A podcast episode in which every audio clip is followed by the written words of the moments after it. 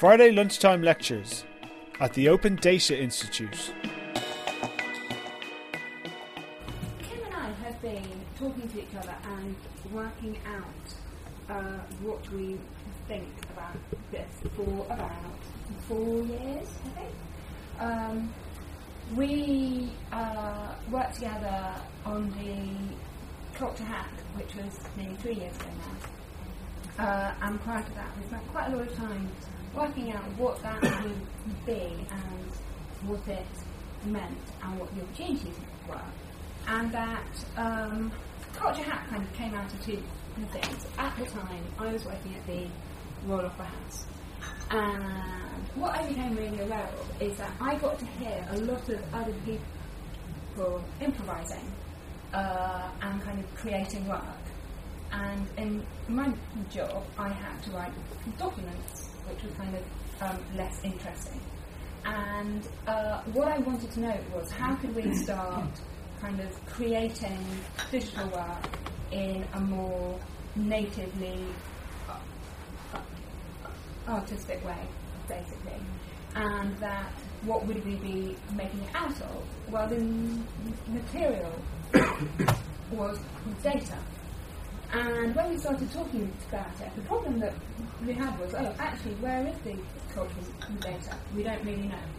And uh, coming on to now, over the last three months, we've been working together on a, data um, repository, which we'll talk about in a moment, um, which is a way to start kind of, I don't know, just m- make life slightly easier.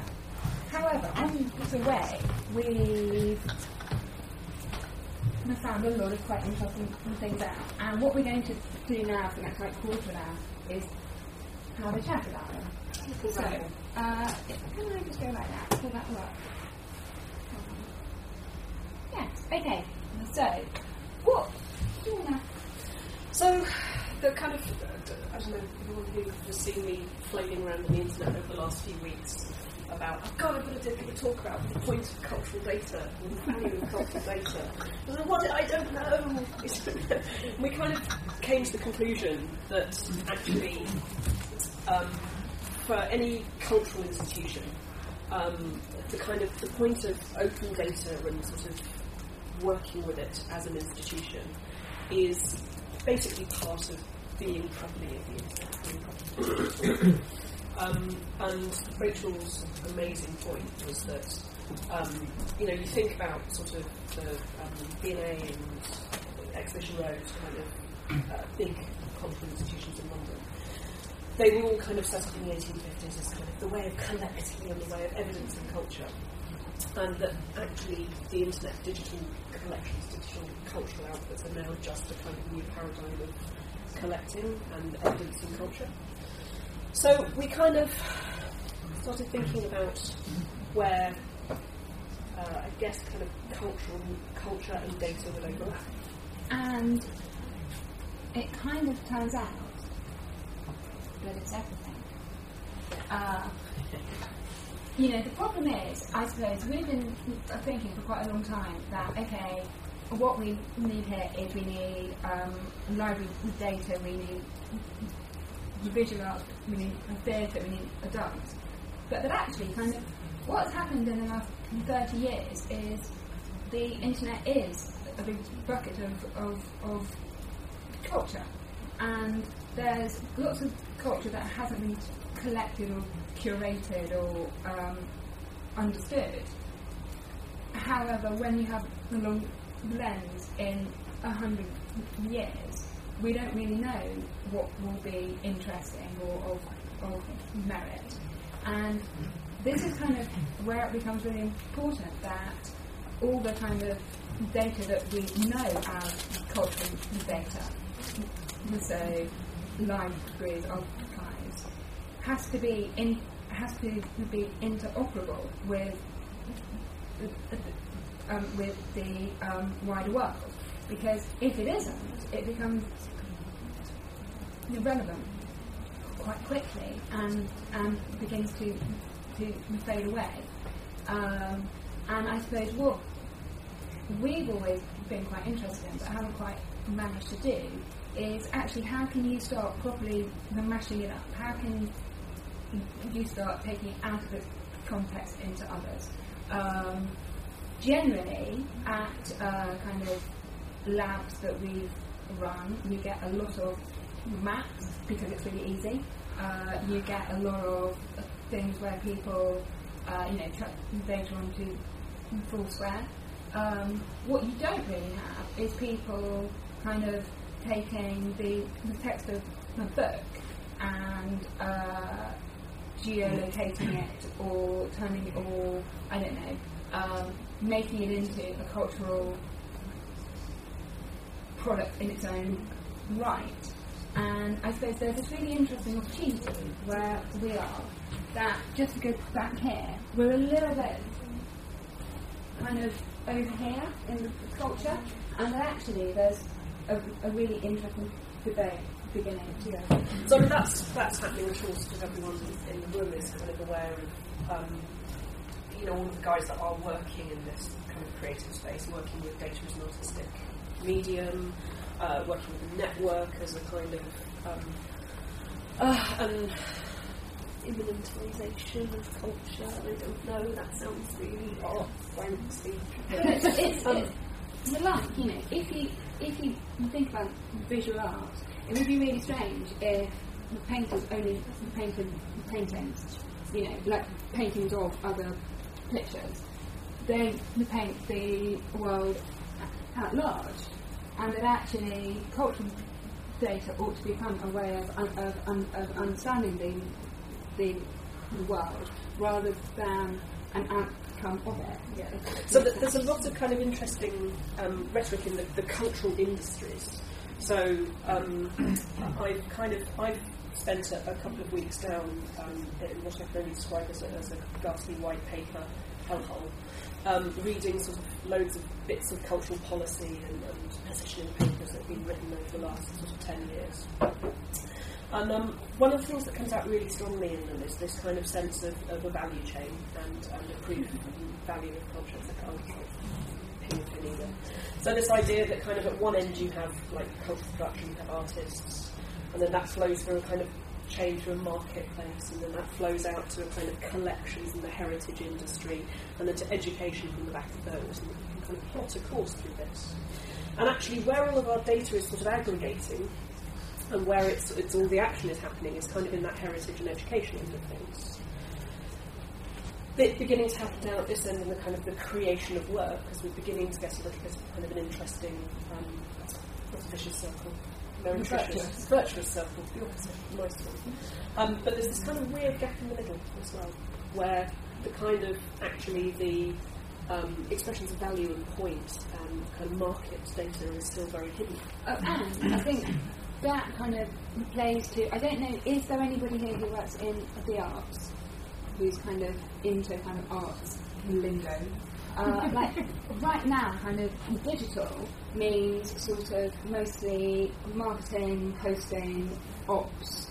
It's kind of digital in terms of the policy um, frameworks that we have. Doesn't mean you know how to cope with born digital work. It's all about the, the digital as an apparatus, as it were and it, it, it tends to be between kind of marketing and outreach and making things happen. And we're in this kind of weird world where in the arts now, digital includes cinema, which is kind of which wouldn't really happen in any other uh, market, as it were. And what it's not really doing is it's not talking about the core digital assets that we actually have to work um, with and make things out of. And so, in order to articulate it, we try to make a thing. Hmm. so, I don't know if I want me to talk through this yeah. a bit. So, Rachel kind of came to me, well, Rachel and Kate had put out a call um, few months ago now, saying, you know, we're looking for somebody, a couple of freelancers to build us a, a database of open cultural data. And, you know, it's a small thing, like do some research. it sounds, you know, I have some downtime. It sounds like a, a valuable thing to do with my time um, working with good people. So the kind of the needs for the site is it's it's a little bit selfish. Um, that obviously uh, Culture Hack and organisation works across all of these open data sets. Keeping track of them if you are not um, a developer or not somebody who's you know hands-on with the material all the time gets uh, tricky. Uh, it's time consuming. Um, and um, there's not a massive, there aren't a massive amount of records in there at the moment. Uh, this is uh, an example from uh, bunch of uh, machine-derived images from the British Library collection must be published at Flickr and are therefore free to use under um, uh, public domain CC0 licensing. Um, but the idea is just to give a really quick overview and an editorial overview of what a dataset might contain and why it's kind of interesting and what the kind of feel of the material might be. Um, but it's also, importantly, we tried to design so that it lived natively where developers and creative technologists would be naturally. So the whole thing is basically built as a set of plain text files sitting in GitHub. Um, and it's all editable in a, a Git repo. It's just markdown. It is the simplest and lightest possible way of doing it. A single page of plain text information per data source. Frankie's done an amazing job. Um, it publishes out both to an HTML view, to an XML view, and a JSON view, so that it has a very simple API. I should say this is under five days of technical development work to get to this point. It's about five days of Frankie, about five days of me. Um, but importantly, we started thinking about how do we show what's being done with this stuff because we know that we've got this kind of slide. Um, it's, it's the underpants now you've got. The uh, steel underpants, something, profit. There's this kind of open data, do a thing, something, profit kind of thing going on. So, what does that begin to feel like? That kind of activity that sits on top of an open data layer and creates cultural value. And I think um, an important element is thinking about the hackability of data and how it actually works. I think that um, is not normally there. Like, uh, if you go to the British Library site, they're unlikely to tell you how hackable their data is because it's it's architected in a lovely way. Whereas, kind of what we're really interested in is can you start using it in half an hour, an hour, an hour and a half? So in the same way that this kind of the, the five star openness test, uh, you know, this is this is you know essentially a piece of paper in a locked, locked filing cabinet in the basement. Uh, gets zero, or beautiful that amazing world of beautiful not completely crossed pre-reckoned data as the five star end. We started thinking about hackability scale where one is, you know, you've just given me a piece of paper and asked me to hack with it. Two is this spreadsheet was designed by an idiot. You know, I would look at you very funny if you asked me to hack on this as part of a job that you were paying me for.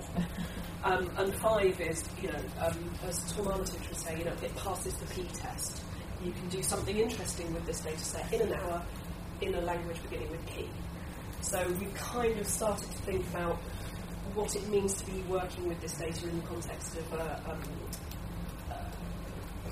a hack day or or even just kind of quick quickly prototyping. I Yeah. think that kind of my sort of longer interest is how can you e- evidence outcomes through making.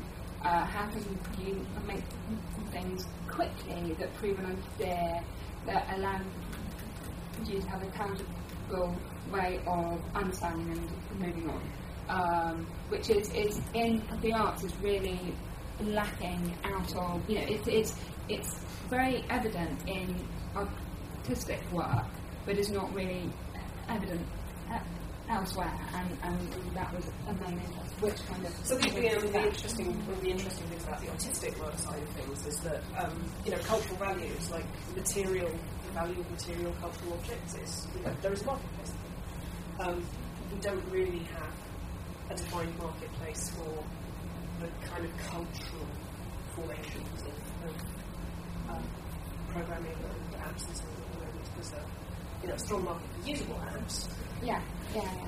but not so much one for um, digital works of art. And actually, earlier you were talking about how we talk about all digital work. Yeah, yeah. Um, most of the kind of the discussion that you see of it from the cultural sector tends to be about how do we preserve this stuff. So I don't know if anyone's watching the stuff that's going on at Cooper Hewitt, but the kind of the discussions about you know how you would take planetary as an iPad and then Yeah. accession that into a museum collection is absolutely fascinating.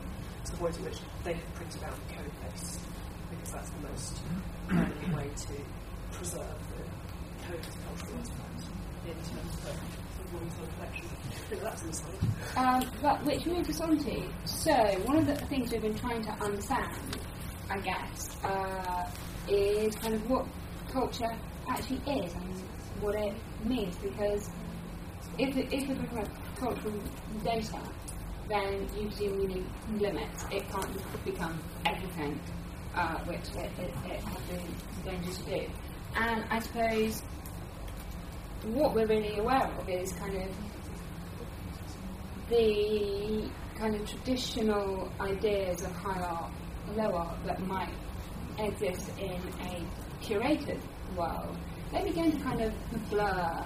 Um, you know, everybody's heard about those um, the internet cats. Uh, what's the word? Me? exhibition uh, that was in the uh, states. You know, like you know, there's there's kind of boundaries that are, are blurring, and I suppose as they blur in an institutional setting, what then happens to them, kind of in in the um, um, wild? Yeah, because this is the point at which I disappeared down the Bourdieu rabbit hole. Right. So you, you have to physically restrain me from running after French structuralist thinkers. Terrifying. Very Um, but this kind of thinking about cultural capital and the value of culture, and the idea that there is this sort of uh, cultural capital is a thing that people do to kind of as a social status. But then also this kind of institutional cultural capital, which is essentially the arts sector working to legitimise the kind of the value of, of creative and cultural works as well. And we begin to kind of start thinking about, well, what do our new cultural institutions start feeling like when we are legitimating digital culture? This kind of, you know, who, who is the anthropologist of 4chan? Who is the person who is, you know, the art historian of here we go. Art historians studying Brody culture. You know, are we beginning to kind of really take the whole of the internet seriously as culture? And you know, what does that mean? I've kind of lost my place. Well, because actually it becomes really interesting when you start thinking about uh, data that has provenance that is uh, academically or expertly signed off, you know. Uh, so museum data, library data.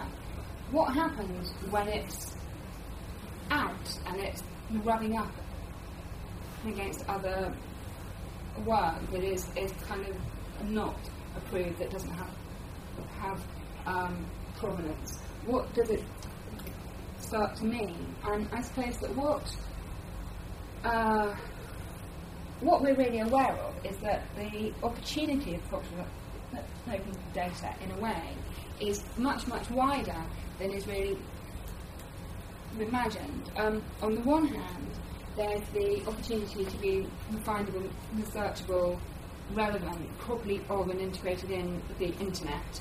Um, on the other hand, there's this idea of it as a um, material, as a um, and and what becomes quite scary is that the material changes when you work with it. Clay um, changes enormously, um, and yet we expect if you're a um, um, a librarian, you expect authority, you expect uh, correctness, you know, and there there becomes this slightly longer term um, future that's very the got that we're sort of avoiding because we're ignoring the idea that the data can and will and has to, to change. Hmm. We actually, in, in, the middle of sort of, actually fairly early in the process of making the um, uh, data repository for Rachel, um, you know, because we were all working remotely, it kind of, um, an email appeared in my box one morning just these categories, you know, they, they seem a little bit high level. And, you know, have we maybe considered like thinking about the Dewey system and, and, you know, how can we actually really kind of work with this as an ontology? Um, for which I, I delivered what got referred to as the metadata slapdown, which was, was it, no, the ontology yeah, slapdown, yeah. which is, slapdown. well, yes. No.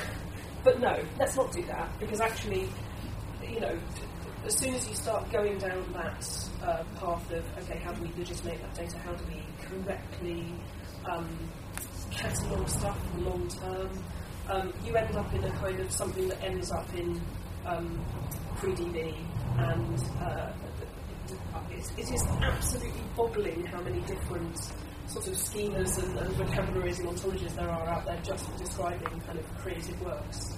And you very rapidly um, use up all of your time kind of thinking about is this the right way of classifying it rather than just doing the work of going, you know, here is the thing itself.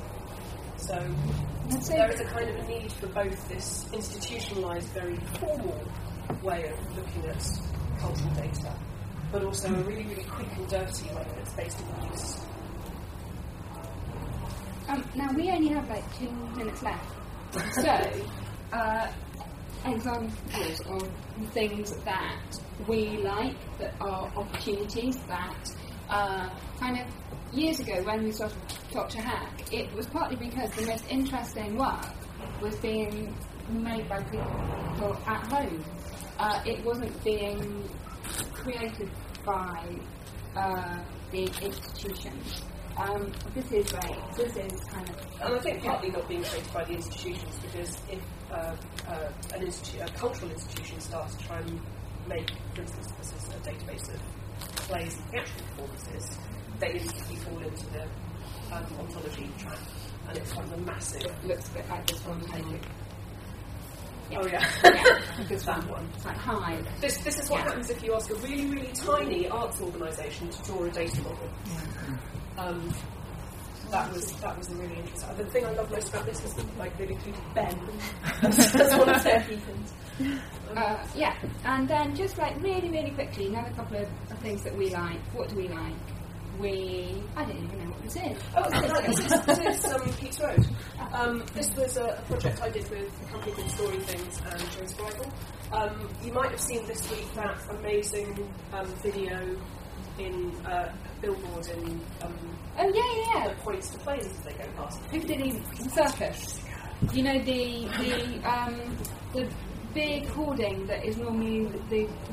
Yeah, there was a video um, ad which Well, reads British Airways. British Airways, which reads live flight APIs, and it will trigger kind of the kid will look up and follow a plane touch the sky and give information about it. And we, we used a very similar thing in a project that I did a few years ago, pulling data from the flight API just to give it that kind of like slight sense of uncanniness. This project might know what you were doing.